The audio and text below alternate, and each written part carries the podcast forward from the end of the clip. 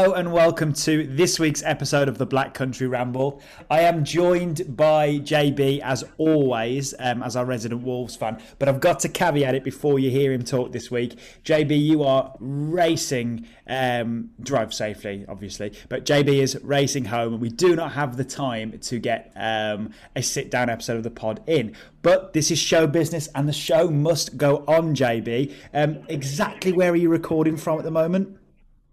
Um, I think I'm in Hixon at the moment, it's a little Staffordshire village, just, just sort of in between Stafford and Stoke. I'm on the way back from work, reporting safely, of course.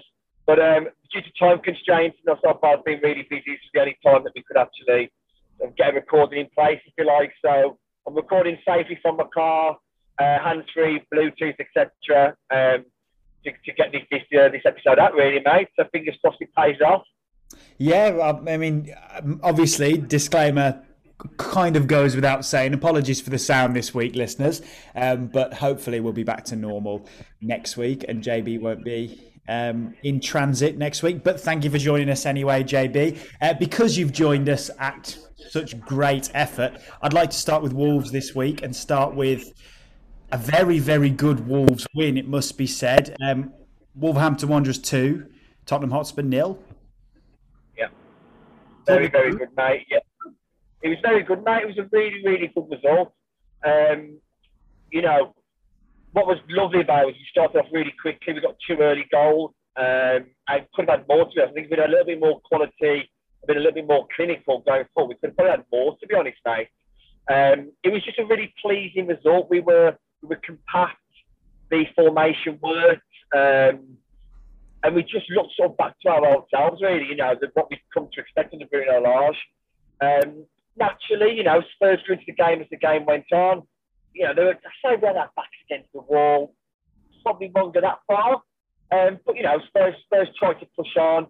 You know, we had a couple of little hairy moments where we looked like they were going to get in. But ultimately, mate, I don't think the lady club on us. It was a really, really good performance to go to Spurs away against Antonio Conte's side and put in the performance that we did was really, really pleasing. Um, and, and every man to you know every man on that pitch deserved every accolade that was done because they, they were superb. They really, really were. Um, really good performance, mate. So I was a little bit. We had, we had that sticky result against Arsenal a few days before where we weren't at our best. Arsenal sort of, you know, we weren't at our best. Sometimes you have to put your hands up and admit when a team has done a bit of a number on you. I think I think I'm pretty good at that. Yeah. Um, you know, when Brentford did a number on us earlier on in the season at home, um, and things like that. I'll have us. but I think Arsenal sort of did, you know, did a number on us a little bit. Um, to be fair, though, like I said, we weren't at our best. So to sort of regroup in that short space of time and go to, you know, the London Stadium. Uh, I think no, no, that's West Ham. Sorry, um, creatively named Tottenham Hotspur yeah, Stadium. Yeah, yeah. Forgive, forgive, forgive me. I am driving. Um, now, to go down point such an assured, really well worked performance. Uh, and again, Bruno Lage doing what he does best, just tactically outwitting majority of managers that he seems to face at the moment. Um, you know, it, was really, really pleasing, mate. And what, you know, I'm sure we'll get on to it when we, when we get past this, but what it's sort of done is, in a way, it's opened that kind of, you know, dare to dream again, if you like. And you know, the way results have conspired, a lot of them, apart from obviously United got a, a result last night against Brighton, so draw would have been an ideal one for us, really. You know, results have conspired and gone in a way that has allowed us to really believe again that our European aspirations are on. You know, we've got a huge 10 days coming up, um, give or take, in terms of the fixing our next three fixtures across the next week and a half, um, which will ultimately define our season, I think, in terms of which way we go or what we're looking at. Um, so yeah, mate, really, really pleasing result. Um, great to see um, Luke Cundle start. Got to give a shout out to him. You know, that was very unexpected. The boy at 80 years old has come in and put in a, a, an exquisite car performance in the heart of the war midfield. You know, some of stats thrown about. I can't, I don't, I've got to think we put in our little group chat. 96% pass accuracy rate in Premier League debut. You know, he, he just he was class. He's been very highly thought for a number of years. You know, Bruno, uh, liked him. Bruno spoke about him um, in a really positive manner. and he showed his face, and we put him in, and he, he was superb. Max Kilman again, by far, in my opinion, the best English centre half in the country at the moment, both statistically and performance wise. Um, and, you know, put Jimenez back on the score sheet. And yeah, just nice. The bench looks a bit stronger. All in all, mate, really positive. Really, really positive. Really pleased. Yeah, I mean, it's very true to form, JB. Um, but I love how down you can get when Wolves lose and how high you can get when Wolves win, like the flick of a switch. And I don't think anything more encapsulates what it is to be a football fan than the way it can impact you, like not just you, but everybody. The way it impacts your mood, the way it impacts the way you bounce around work on a Monday morning or whatever it might be. Um, but I can see that um, you're smiling ear to ear, JB, while you're revisiting what a few years ago would have been a famous Wolves win, and it, it feels a little bit not run of the mill, but it feels par for the course. Essentially, Wolves going away to a big club, getting a result. Yeah, and, and, and that, that's I know we're going to lean on it in a little bit, and, and like I said, people know me, listen to me, you know, people who know me personally, people who listen to this podcast know that I sort of wear my heart on my sleeve.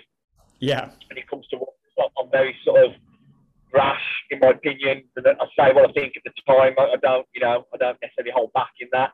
um, and I'm quite, I'm quite happy to sort of take it back if I'm proven wrong. A lot of the time I have been proven wrong, but um, you know, but, yeah, but but in, in this in this in this instance, mate, it was a really pleasing result to bounce back in such such, such a such a such, such a you know excellent way. It wasn't a we didn't scrape a lucky one 0 and so you know rode our luck. You know we were comprehensively the better side and looked the better side.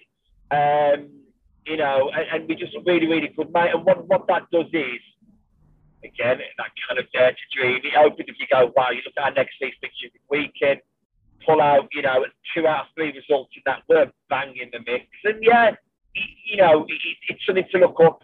You know, rather looking down in that mid-table sort of you know, um, sort of after. So that wasn't boring, but you know what I'm saying? When you sort of, you know, you're languishing in mid-table, there's nothing really much to play for. No, the FA absolutely, yeah. I speaking.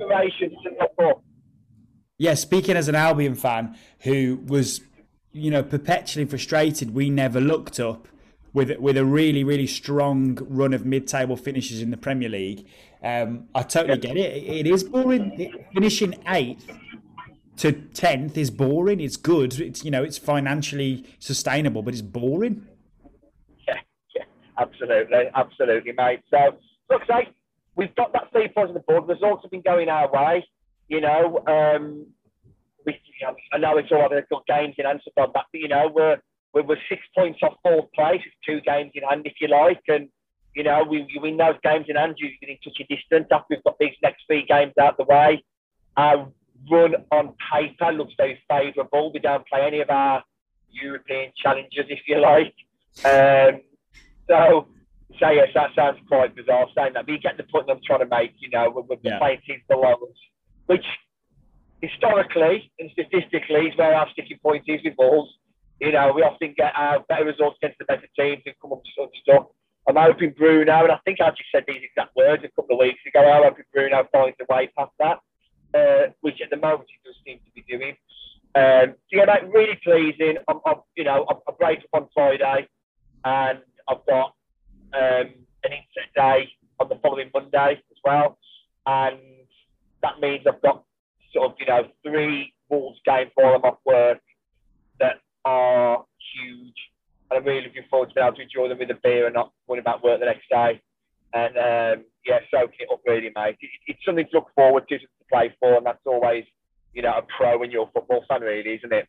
Yeah, absolutely. Those three games, if anybody is wondering, are Leicester, Arsenal, and then West Ham. So it is three really, really big games um, that, as you say, JB, will define your season. Um, I feel any time where the universe is kind of aligned to let me enjoy a run of really big Albion games, we always let we always let ourselves down. So I hope, for your sake, it's not the same story for you. But I hope you enjoy that that ten days off with three Wolves games. Hopefully, mate. That, that's the plan. Listen, it, it's just brilliant being in a position where we can look at these games and go, do you know what? We're actually we're not just going, we're not just playing, uh, you know, an Arsenal or, or whatever. uh, and we're, going there for the enjoyment of, of, you know, we go to the Emirates, it's a lovely day out. So we're going there to compete, to win. These are our rivals. You know, we're up there now. We, we own it. Um, and to have that feeling is your team sort of competing with those sort of teams and looking up and thinking, do you know what? There's half a chance if we put a couple of results together, you know, we're banging the mix, not only for Europe, but for the Champions League. Massive, massive. Listen, I'm not saying one, not saying one second we're going to qualify for the Champions League. Not at all. Please don't think that I'm saying that. But, you know, stranger things have happened and, you know, you're looking up, you're within touching distance, you've got games in hand, you're on a decent run of form. Do you run a fixtures favourable? You've got to look at it in a positive way. And no doubt, Wolves being Wolves will crush Madrid um, in due course. But you yeah. never know. You never know with Bruno now. And yeah, I sincerely hope they do let you down, JB. I'm sure you do, mate. I'm sure you do. uh, on that on that note, JB, of, of you saying you know, European rivals and um, yeah, yeah, going to places like Spurs or Arsenal and, and feeling like you belong there, um, which I do think is reflected in the performances of, of Wolves at the moment. Uh, the celebrations when Arsenal beat Wolves, obviously, since we've last recorded, Wolves have played twice, and the first of those two games was against Arsenal. Um, that it didn't feel like a shot for Arsenal to win it, of course, but that's a massive result for Arsenal, and you saw that in the celebrations. Aaron Ramsdale boing boinging, um, for example. Yeah. Um, Conor Coady, I know, um, spat his dummy out the pram at Arsenal, being glad they won that game. I thought that was a very weird. Um, I thought it was very weird Arsenal celebrated so much, and I thought it was very weird Wolves got so het up about Arsenal celebrating so much. But such as this time of year and postpone games and so on, so on, so on. Wolves play Arsenal next Thursday, which will probably be. No, we will record before that, in fact. But how you know looking ahead for that how did the celebrations and so on so on so on Conor Coady spoke out about it did you make anything of that nothing I, will be honest with you absolutely nothing yeah. um actually excuse me sorry I had a drink of water uh, for me it kind of just emphasised that it was almost like a, a, a compliment that they took that game so seriously that they wanted to celebrate like a cup final you know, that they knew they needed that result to keep us at arm's length in a way. Yeah. Or, you know, do you know what I mean?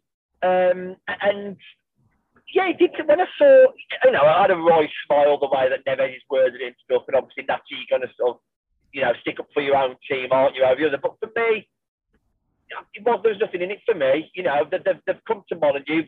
Um, it's always a tough game at Molineux. The atmosphere is raucous.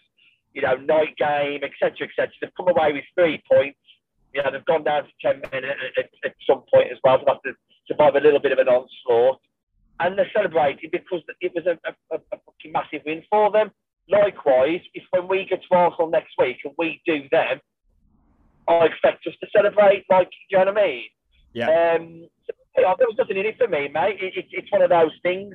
Whether or not we didn't, whether or not as fans watch it on the TV or even in the stadium, um, whether or not we didn't pick up on something, maybe maybe things were said potentially on the pitch, and maybe Conor Coady and Neves, as professionals that they are, sort of picked up on something that they weren't happy with. I'm, I'm not sure. It's something that I've never heard Coady say before. It's something I've never heard Neves before. So something obviously triggered him. Whether or not it, it was in the heat of the moment and it, it was after, but now Neves' comments were immediately after in the presser. Whereas Coady came out about a day or two later and spoke, I think, on Five Live, I think he was. Yeah, so the, uh, I would say a couple of things. If, you, if they've never said things like this before, you might think all of a sudden Bruno Lage has got them believing that they belong at that top table um, and that they they should be beating Arsenal. And then, yeah. secondly, um, oh, it maybe sounds like Conor Coady backing um, one of his players, you know, as captain. Very, very, very true, very true. Um, but for me, mate, you know, I, I saw it and I, I, I sort of laughed because it was, it was you know, quite funny and you know, Neves coming out with that sort of thing. And then, I, then I watched the little Conor Coady clip, and like you say, I hadn't thought from that angle, to be fair, mate. You're possibly right that he's just as captain coming out, taking the heat off Neves sort of thing, and, you know, doing what sort of good leaders do. But for me, mate, you know, they celebrated it because it was a massive win for them. If we'd have won that game, you know, that could have put, had serious repercussions for them in terms of how their season goes forward.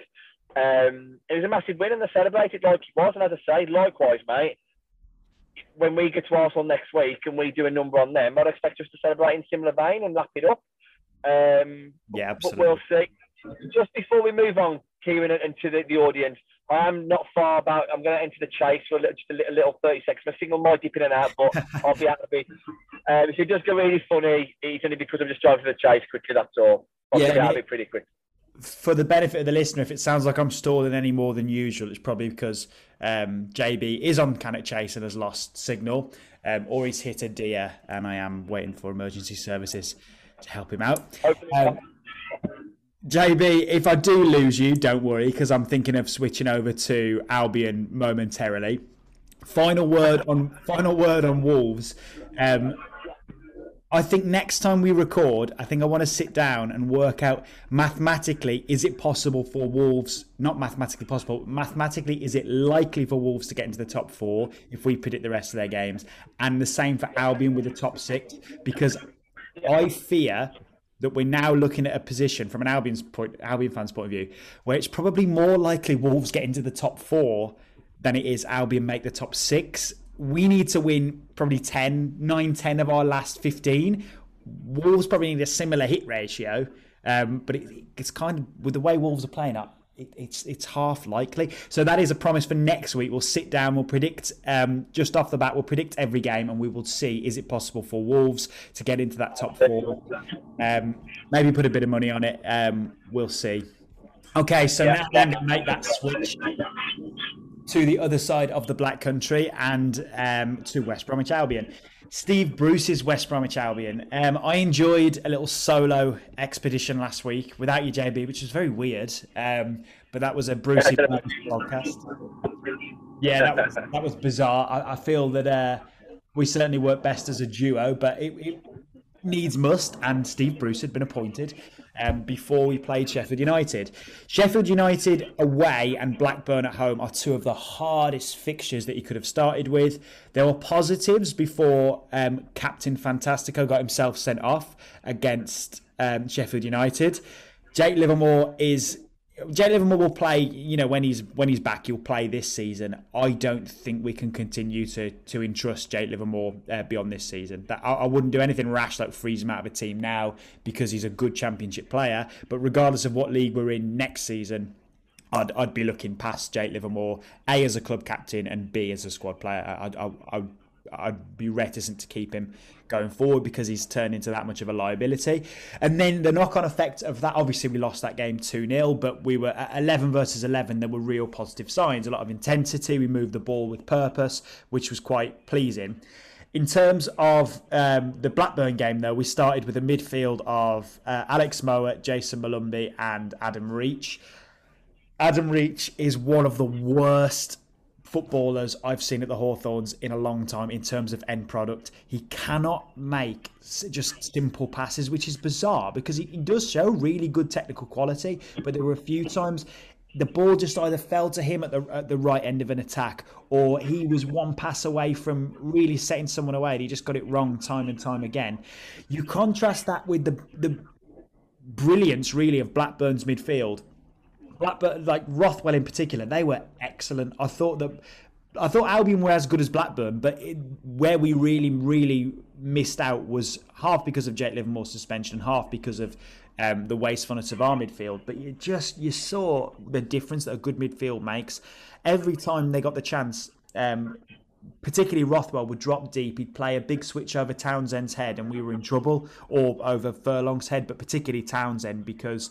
Um, I think Mowbray's probably identified Grant wants to get in a lot, um, which means Townsend will push up a lot, which therefore means there's space in behind him.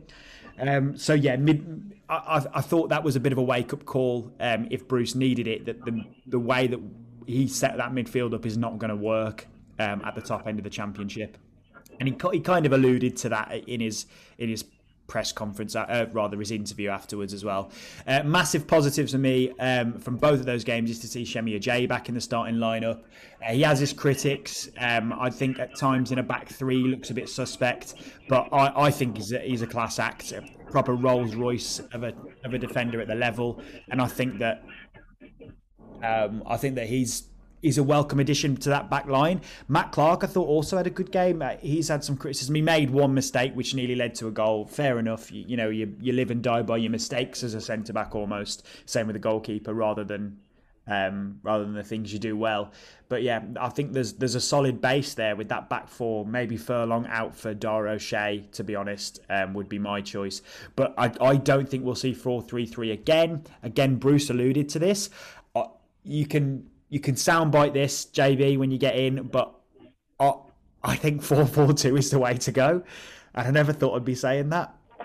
Four fucking two. Four four fucking two. And Mike Bassett four four fucking two. Steve Bruce. Steve Bruce has said he's he's not a fan of the four three three. Um, well, he sort of to allude to the fact it might need changing publicly is essentially to admit that privately they, they've they've decided it's not going to work. I think Andy Carroll is such a shrewd bit of business, and I eat my words on that. You alluded to it in your words earlier, JB, um, when you get things wrong. I got Andy Carroll wrong. Um, I, he looks, his touch is brilliant. He looks sharp.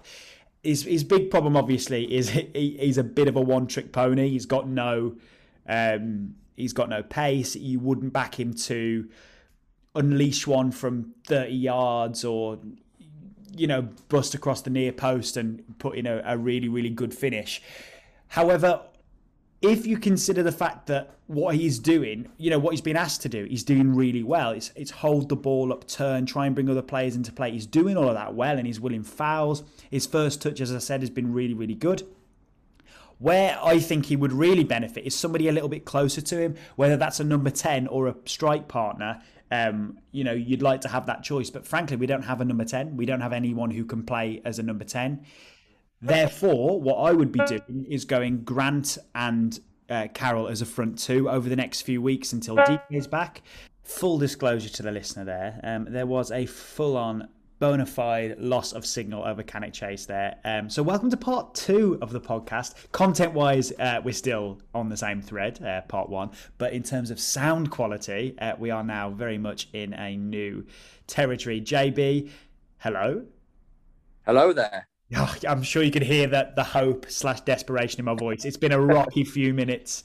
Um, we are we are back on track, David. I think, um, and I'll have to get this right in the edit. I think I was talking about Karlan Grant being a potential strike partner for Andy Carroll. Apologies if if that you know yes. you, you will you'll see what I mean, listeners, when you hear. Oh no, in fact, they'll already know, weren't they?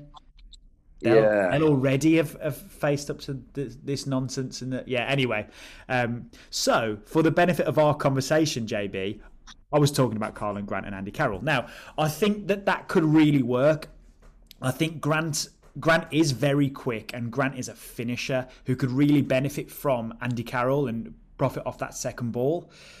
If we go with Carroll and Grant, um, you're then asking the question, well, who's going to be there to whip the crosses in? If you're going to go 4 4 2, then you can have um, Grady Diangana and Matt Phillips, or you could have Robinson and Matt Phillips. I, I don't know. I don't know if I'd do Robinson as an out and out winger. Um, or you go you switch to a system where maybe you've got a back three and then your fullbacks are your crossers. Um, yeah, yeah, yeah. So three three one four two or a three four one two. In fact, definitely not a three four one two because we don't have a number ten. So or maybe just three five two. You know, three five two could work really well. Yeah, sure. That might see some success. But either way, I think that Carroll needs someone up with him, and I think that could be a really good creative outlet if we do have someone to profit from that second ball. Um, and also the thought, and I've heard a few Albion fans say this. Um, recently, the thought of Andy Carroll and Daryl Dike as a front two is absolutely terrifying. JB, yeah. would you like to play against that that front two if you're a defender? No, I, th- I think I think it, like you say, it's funny actually. I was talking to, to John, my Albion colleague at work, who I often reference on the pod, um, and I actually shared him the message that you sent me, uh, sort of reviewing the the, the nil nil against Blackburn, if you like. Yeah. Um, and we were talking about um, about that. He, he, said he said he'd probably be, you know, depending particularly where you are results wise, um, before DK gets back, almost if you're in that sort of last throw of the dice, nothing else to lose, and you've got to sort of throw everything at everything but the kitchen sink at each, at each game. That's the kind of front two that you that you kind of want to kind of Yeah. try and create things, batter down the doors, if you like. Um, you know, I don't think there's necessarily being a huge amount amount of creativity and pretty football on display, but No. you know, if you're if you're chasing a dream, if you like, you know, because let, let's be honest, it- it's you. uh, Each week that goes by becomes more critical, but it's it's funny because I, was listening to um, I was saying this to you boys the other day, wasn't I? In our group chat, um, I've I've sort of run out of things to, to listen to, and I, I get sick of listening to the radio, so I listen to some of our old podcasts. Um, so we're just from earlier on in the season, just to sort of read my memory and things like that. And I listened to the one where we were previewing the Albion Fulham game from on the season when you played them at Craven Cottage. Yeah. And at that point, you were one point behind Fulham. Wow. You're now 18 points behind in less than three months. Um, and, well, just over three months, should I say, sorry. Um, uh, so to go from, uh, it really hit home to me. we were talking, you were like, oh, if we get the win, but a bit of a worth se- their second, worth third. You know, it's definitely going to be one, one of us, Bournemouth or Fulham that are in the top three is going to be us, Fulham and Bournemouth, Yeah. etc., etc. Which, which at that point looked very, very likely. So the, the declining form over the last three months to go from being one point behind Fulham to 18 in three months is startling. And I was thinking about you're in a really difficult situation where the, the, there's the culture now on, on a match day on the pitch where there's not that winning mentality. Nobody's quite sure how to get to that winning point. Um, you know, Bruce's first game's like, you know, let's get Sheffield United, prove a point, you know, first home game of the season against a, a promotion rival, let's prove a point. And they still haven't been able to do that, if that makes sense. The new manager bounce hasn't kicked in like I thought it might. Granted, difficult, difficult games. I'm not disputing that whatsoever. And there's only and there's even more difficult ones in my eyes coming up. But for me, I have gone off on a tangent a little bit. Potentially, if you are still sort of around the eighth, ninth mark as you are now, looking up with a three, four point gap, and you need to do something drastic come mid to end March because you're running out of time. For me, the DK Carroll thing might might have to be an option. Yeah. Um, because I think I'll be honest, I think every other option would have been used by that point. um, True. Yeah. It's, you can't be far off using every other every option that you've got available now in terms of diff, the way you, you play as a front two, a front three. Uh, you know, whether you play with a, with with the one at the top of the triangle or the two behind. You know, I think I think I think between Ismaël and Bruce in his first game, he probably tried most things. So DK Carroll might be your only option. Um, so yeah, it, it's one of those. I think there'd be a handful. I absolutely think there'd be a handful together. Um, I certainly wouldn't fancy 90 minutes against the pair of them. Um, but yeah, like I said, mate, I think a lot of it comes down to what clicks for Albion and Bruce going forward. I think he's still finding his feet with the squad and what works. Absolutely. Obviously, you know, I think obviously DK came in as the man to sort of base the team around. Horrible injuries now meant that that hasn't been the case. But I agree. I think Carroll's done it. I've, I've watched your last few games on and off. You know, okay, you know, he's, he's, he's not the, the prettiest player, but I think Carroll does a job. I do. I take the mix Yeah. because I've always liked him. I've watched him for years. I've, I've almost based my own game on him a little bit in terms of how I play as a striker. So I've always liked him. I've always been a big, big fan of Andy Carroll. Um, but he does a job for you. He holds the ball well. He's got he has got a superb left foot. People don't realise what a great left foot he's got. Great He hits the, he, he, hits, he got a great first touch. He's unbelievable in the air, and he has got a really good left foot. He hits the ball really clean. When he hits the ball, it's clean, Yeah. really clean. And I actually, when I when, when Albion signed him, I was, you know, everyone's on fucking hell, Andy. I do deep down, he'd do a job for you. Um, I don't think he scored yet, has he? I don't think. No, he, he hasn't scored yet. He, he missed he missed a good headed chance against um, Blackburn, and that's kind of the first real chance he's had. We, but Millwall, but that well, that Millwall one was a sort of a volley out of nowhere, wasn't it? a volley out of nothing. Yeah, yeah, yeah. It's strange because despite him playing well and being a striker, um, he's not really had any chances. But I think that's kind of the problem. If you've got Andy Carroll playing well and getting nothing from him, you've got to you've got to rethink how you're going to get how you're going to get Yeah, out of him. because That's he, it. he, and you put anything up to him and it sticks. A bit like kind Yeah. of the opposite of what we've seen. Um, well, what, we had seen under Ismaël at times when the ball would just bounce off Robinson. or Yeah, yeah.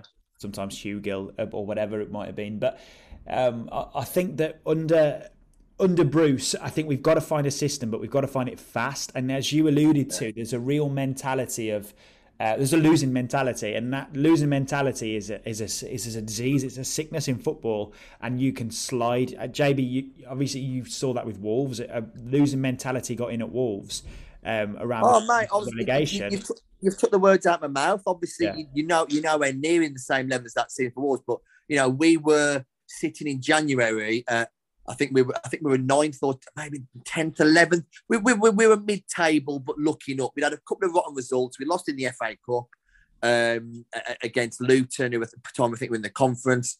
Um, the, the sack Solbakken brought in Dean Saunders, who you know, worst manager I think I've ever seen at the Wolves and literally you've, you've and, and that loser mentality carried on. Dean Saunders was unable. I think we won one or two games under Dean Saunders from sort of January to the end of the season.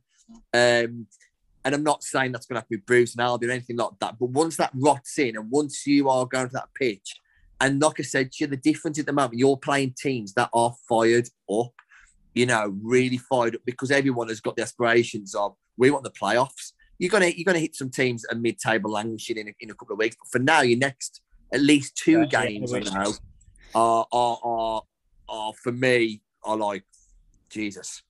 Yeah, we've, You know. got, we've got we've got another couple of tough games. We've got obviously Luton at Kenilworth this weekend, and then Borough at Riverside. And there's they're two tough, tough places to go. Borough are a tough team to play, obviously, but and Yeah. Luton is renowned for being a tough place to go. Obviously, everyone talks about walking through back gardens to get to the away. Yeah, yeah, yeah. Um, but it's it's a it's a real season defining time that unfortunately Bruce has to has to think on his feet to to get through. We then we've still got to play Fulham and Bournemouth after that, so it's not it's not as if we've then got a clear run to the end of the season. There's there's tough games left. Sure. Centre. The the saving grace for Albion, um, I suppose. Well, saving grace. We are only a good week. Obviously, two games a week in the championship. We are a good week away from from being back in the top six, right back where we wanted to be, um, or right back where well, it's not really where we wanted to be at the start of the season, but you know, right where we want to be now. You've got to reassess your goals, kind of thing. Um, we're a good week away. It's not like we need a miracle. Um, Yeah, yeah, yeah. but on the on the on the point of a losing mentality setting in, you saw when Alan Pardew came in a couple of years ago at the Albion, he just could not buy a win for love nor money. Um, but there comes a point when something changes. And for Albion, it was uh, that on that time it was appointing Darren Moore, and then we went down under Moore. Um, obviously not his fault. We went down under Moore and established this winning culture again. Then obviously, eighteen months after um, Moore was sacked, we found ourselves back in the Premier League. But then again, you hit this losing culture again, and we haven't been able to shake it off. Credit to Ismaël for taking a, a, a team who lost their two best players, really. I include Sawyers as one of our best players at championship level, um, and Pereira, and and getting a tune out of them for the first quarter of the season. Because you're looking at it now and you're thinking, well, where's the quality in this squad? There's nothing there. Poor. It's really poor. Yeah. They, they, they've not moved from from that I agree. summer under Bilic. Yeah, you touched on it briefly before. Um, obviously, you, you drew nil nil with Blackburn, um, uh, and obviously it was a fairly evenly matched game. I thought. Yeah. Um, but but even in that game, even in the even spells, obviously you had a couple of spells where you put the pressure on, and they they just looked better quality than you. Yeah. You know they just looked like they had more about them. You know, Brereton Diaz just looked like you know he was going to get in at any point. That Rothwell lad, you know, they got the Wolves full back at left back. Um, you know, they, they just add lots of quality, particularly midfield. I was I was really impressed with Blackburn, um, to be honest, and it showed actually what a good result it was. You guys going there early on in the season and and, and getting the win. Um, Yeah, because sort of the, and the only difference between that Albion side and this Albion side, and it's linked to this theme of losing mentality, is confidence. JB, that's it. yeah, yeah, a, a confident Callum Robinson, for example, or a confident Karlan Grant, or a confident Alex Mowatt. They are top two um, championship players. They're automatic promotion players when they're on form. But you then if you take away that flair, that confidence from players like that, then what what are you left with? Because they are, you know, Callum Robinson, for me, it isn't good enough and wasn't good enough the first time he came up. He was just playing in a great team with with well with good with Grady Diangana and Matheus Pereira essentially yeah yeah sure. running the show and Sawyers as well. Um, but Callum Robinson is without confidence has nothing. I can I can I can live with Callum Robinson if he's if he looks lively, looks dangerous. His performance against Blackburn was so so poor. I could not believe that he saw. I think he yeah he saw ninety minutes in the end. But Karlan Grant was also was just as bad. Um, he just touched the ball a little bit less, I think. So that's yeah. why he got the hook rather than Robinson. But I mean, it comes down to how we're going to get the best out of our, our attackers because we have some talented attackers like Diangana and Grant and so on, so on, so on. Um, and yeah, think, yeah, sure. Sadly, I, sadly, um, not sadly at all, but you know, ironically, I think the answer is with four four two for the moment, I, I, which I never thought I'd say, but I do. I think um, back to basics, and I'd probably play a narrow four four two I, I wouldn't go old fashioned wingers. I would let the fullbacks do a lot of the crossing. Um, and yeah, I, I, would I would I would help the midfield out in that way. I'd probably play Matt Phillips on the right and Diangana on the left. And naturally, Diangana he wants to beat a man and come inside a little bit. That's good. And Matt Phillips has played at central midfield a lot. He could help uh, tactically. And there you've got, you know, fullbacks who can push on. I think there's something there, you, you know, for the crosses to Andy Carroll. That's why the fullbacks will be pushing on. I think there's something there. It could work. But I, I might. I feel myself like I'm clutching at straws, so I don't know how Bruce feels. Yeah. His training feels. And like you say, by the time DK gets back, we might have exhausted every possibility apart from yeah, yeah, yeah. Dike and Grant up front. Uh, sorry, DK and Carroll up front. Yeah, yeah. It's um, it, like I said, mate. You know, we we've spoke about this, and I don't get into the, the sort of um the routine of repeating myself, but we've spoke about this little spell at Albion about how important it was. We we, we spoke about these fixtures weeks and weeks ago, um, and and, and you haven't had the ideal start. You know, potentially. I mean, I'm not sure who you have next Saturday. Um, I'm, I'm, talking about the sort of the week and a half spell or net the weekend. I'm, I'm sure you got after Middlesbrough. Um, Swansea, I did see that actually. Yes, I did see that. Three really difficult games because Swansea, I remember, I actually watched the Swansea game and the beat earlier on the season. I think it was 2 1. You scored early, didn't you? And you lost 2 1. Yeah. Um, and what have you. And they're a good side, Swansea. And they are in the mix. Because um, I looked at where they were because I felt like I hadn't spoken about them for a while and they're right in the mix. Um, if they get a few, fishing a few results together. So your next three games are pivotal. Yeah. And it's going to be really to see what Brucey does. Does he go to that 4 4 2? Does he stick to what he thought was a de- half decent performance against Blackburn? You know, where, where where does he go with it? Because, you know, you, you're playing teams with the tails up who, who won it. You know, Luton. I think I think I worded it in the message, and I said the Luton game as the as a whiff of the QPR game from a few weeks back, whereby they're on your tailcoats, and if they won, they'd overtake you. Yeah. Um, and QPR, even though even though they lost last night, they're generally up until last night that had that that that Albion win really sort of spurred them on and, and, sort of cemented their place in the playoffs for now. Middlesbrough likewise will want to keep you at arm's length and keep you away.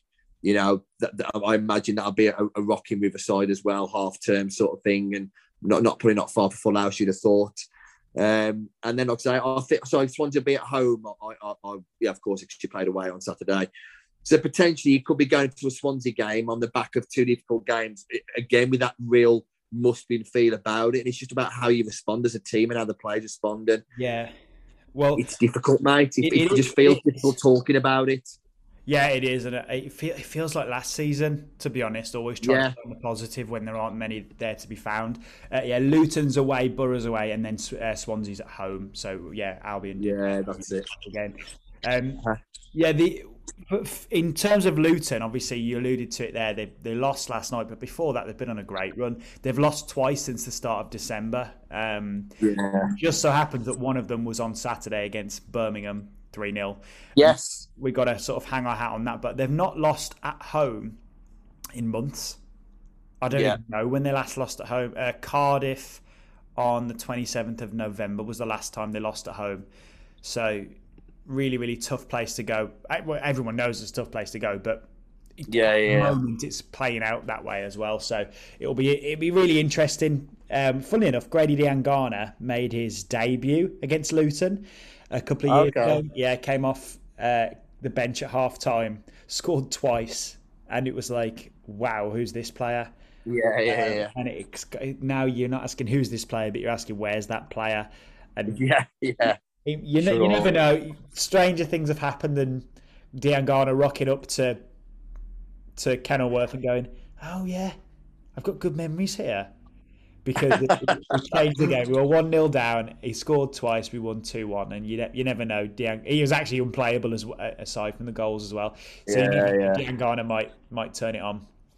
Funny enough, JB, I was looking and Blues lined up with a 3 4 1 2 um, against against um, Luton. Obviously, Luton are militantly back three um, slash back Yeah.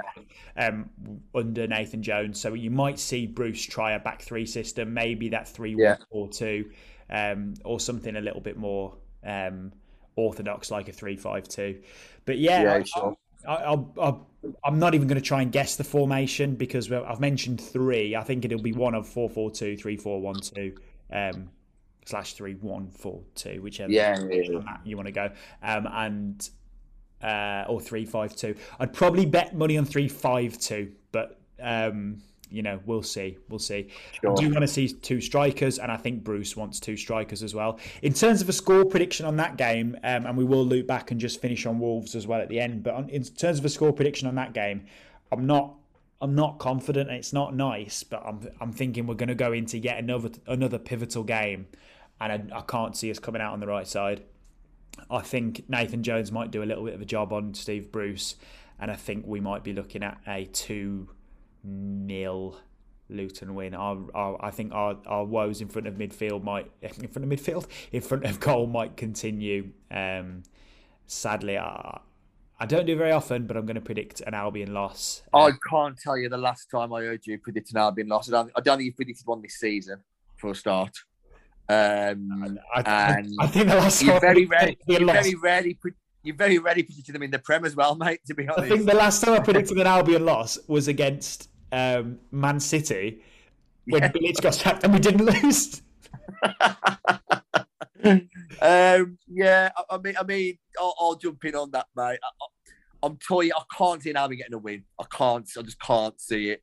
Um, I'm toying between sort of a Luton win and a draw, um, but I, I don't. I think we'll, we will probably end up touching on Tuesday. We're going to touch on Tuesday's game as well, or It's- we're not sure if we're. It's, it's a little bit of a nightmare recording wise, isn't it? Because we Yeah, Wolves play Thursday, Albion play Tuesday. Um, if we record, we could say Wednesday, and then then yeah, we probably should talk, touch on the Borough game. There you go, listeners. A little bit of live. Uh, Yeah. there. scheduled uh, Scheduled debate. right, yeah. um, such as covering two teams from different leagues, one of them being in the championship. Yeah, in terms of that Borough game, I, a lot of what I make of that Borough game is going to going to hinge massively on how we get on on Saturday. To be honest, so I feel like whatever I'm going to say is is meaningless because if we try a formation that doesn't work on Saturday, then I imagine we'll change it again for the Sheffield United game. Yeah, But yeah. Chris Wilder, another manager who's militant in a back three. You might see us play a back three system in both of these games. I don't know, but I'm Yeah. I'm, I'm not confident about that one either. I'll put it that way. Yeah, I know, I know. So for me, um, I, I'd hate to sort of end the pod. Well, you know, I'd, I'd love to see it myself, but I'd hate to sort of end it on on, on, on a two loss two two loss two loss prediction. But um, I'll go I'll go one all with Luton, and I'm going to go two 0 Middlesbrough. Um, I, I just I can't I can't see coming out of either game with with. And if you do, that'll be that will be the Bruce effect kicking in because he'll do, do, do Well, he'll be doing it, some yeah. job Yeah. to, to to come out of either of those with a win. Um, absolutely. Yeah, if we did get a surprising win on Saturday, I there I, I wouldn't doubt our ability to go and get a win on Tuesday as well. Yeah, sure. That's sure. what a new manager bounce is all about, isn't it? So Yeah, there you go. absolutely. But we will have a, we'll, we'll still be without Jake Livermore and you know making a, a midfield of whoever's available. So we'll see. We'll Sure. see. Sure. JB, as we alluded to earlier, big, big, big time in the um, calendar for Wolves as well. Some really tough fixtures on the horizon. Um, Leicester first up, which is I mean, last season would have been a really tough fixture, but Leicester aren't going all that well. Uh, we will record yeah. again before we touch on Arsenal. Um, so, JB, talk me through that Leicester game. At the start of the season, we had a conversation about who's going to finish the top Midlands club and we spoke about Villa and Wolves. And then I said, "Oh, what about Leicester?" And you sort of went, "Oh, obviously Leicester are going to finish above Villa and Wolves," like, and sort of yeah. wrong conclusion. And now Leicester might not even finish above Villa. Um, yeah. How, how, are you feeling going into that semi-Midland yeah. uh, derby, if you want to call it that? Listen, listening back to some of our previous pods from our predictions haven't been the greatest. To be fair, we, we should we should do a blooper episode maybe at the end of the season, recapping some of our our, uh, our poorer predictions. I don't think anyone's got enough time. I don't think anyone's got enough time to listen to I know, honestly, it, it, which is a night, which is a night when you record yeah. sort of off the cuff, off the back of results, in the heat of the oh, moment. In, in, JB. In, in, in, a pandemic. um, you know, yeah, you're going to get that sort of thing. But very funny listening back to some of the things. Sorry, I digress. Yeah. Leicester Sunday, uh, big, big game we should be ready and primed. I looked at our bench against Spurs. It's looked a lot stronger than what it has in recent times. Potentially Moutinho's back this week. I'm not quite sure what his injuries, but there's nothing to come out and say it's long term. So potentially he could be back in that squad. Though to be honest with you, um, depending, I don't think he'll play a midfield three at home to Leicester. I think he'll go back to the front three, and I think he'll go back to a Neves and Moutinho midfield if Moutinho's free, which would be harsh on Luke Cundle he was superb last week, but I think he will go back to that if that's available.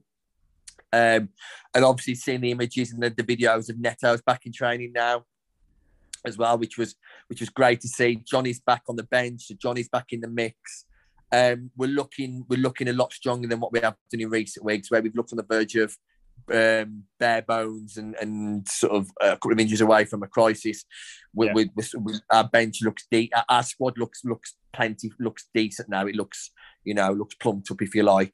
So in terms of Sunday, um, big game. Um, one of my favourite kickoffs, half four on a Sunday. I love the half four kickoff on a Sunday. We don't often get that that kickoff, so I, am looking forward to that. Yeah. Um, I think we'll have too much for Leicester. I've got a back us just based on the way we played last week. The fact that the way Bruno's come out spoke this week in terms of our aspirations and what we should be aiming for. Um, he's not looking down. He's not playing it down. He's saying he wants the best. He, we should be competing with these teams. We should be beating them. He's not shying away from what what he knows the expectations are now. Um, and I love that about him. I love that on open openness and honesty. Um, as you say, let's haven't been really been at the races this year. They don't seem to be themselves. Um, and we've generally got a pretty good record against Leicester at home over the last couple of seasons. Um, and I'm going to back us to sort of keep that record going. So I'm going to go for a. Gonna, I think we'll keep a clean sheet again. I'm going to go for 2 0 Wolves. Okay. I I think this is a, a first uh, on the podcast where I'm going to pick an Albion loss and then I think a, a Wolves win as well. Um, Look, Look at the strain on your face. Uh, well, thankfully, it's a podcast, JB, so no one can see the strain on my face. They might be able to hear the strain in my voice. Uh, yeah. let me compose myself before I say this. I think Wolves have too much for Leicester, and I think that those teams have gone in two different directions since the start of the season, and I think Wolves have a lot of quality, and they will win this football match. I hope I hope I'm wrong about both. To be honest, I hope Albion end up winning and, and Wolves end up losing. But in terms of in terms of what this would do I, for the season, I know, yeah, I know. In terms I, of what this would do for your season as well, I think it'd be a massive, massive win. Um, yeah, yeah, yeah, Going into that double header in London, that um, Arsenal West back to back, I think this is a, a big, big game for Wolves, and I think. Yeah, I'm going to go two one. I can't I yeah. can't see Wolves keeping a clean sheet as good as Wolves are defensively. I think Leicester are, are always good for a goal, um, and I think two one. I think if yeah, Jamie Vardy was fit and Leicester were at their full strength side, I think this is a bit of a banana skin for Wolves, and yeah, know, they can beat anyone. But I can't see Leicester turning up to Molineux and getting a result um, at the moment with the way they're playing and the way Wolves are playing. But you never know. You never know, mate. You never know. To anyone who has listened this far, thank you so much. Mm-hmm. Um, thank you for your patience in the first half of the podcast. Um, thank you for your patience every week, to be fair, because we do chat some nonsense. uh, but thank you for your patience with the audio in particular this week. Um, and thank you for your attention as always. If you are on social media, you can find us at BC our pod on Twitter. And if you wouldn't mind rating us wherever you get your podcasts, uh, whether that's Apple Podcasts or Spotify, that would be great too. They've recently added um, rating the rating system on Spotify, um, so that's something that you couldn't previously do, and now you can, and it does really help us out to get a good rating. And other than that, just tell a friend. Old-fashioned word of mouth is always better than a um, an aimless retweet. Um, so please, please do share share it far and wide, share it with whoever you do. That's it. Um, yeah, because it always helps us and makes it all worth doing. JB, anything you want to add before we bid farewell? No, mate, good to catch up again. Felt like a while. I think we were saying before, weren't we? we, we we've obviously it's been a busy sort of period of time this period after Christmas and New Year. Um, and getting back to the swing of things, it's, it's always quite busy and difficult. But um, fingers crossed, going forward now between now and the end of the season, barring international breaks, we should have a weekly episodes coming at you thick and fast, um, and be to see how our seasons pan out. Absolutely, I'm thinking. Um, this might be the last season we do the Black Country Ramble if we're languishing in the Football League and you get back into Europe. So enjoy it while you can, listeners. a little exclusive. Uh, JB, it's been a pleasure. Thank you for listening yeah. to this week's episode of the Black Country Ramble. To everybody at home, and we will catch you next time.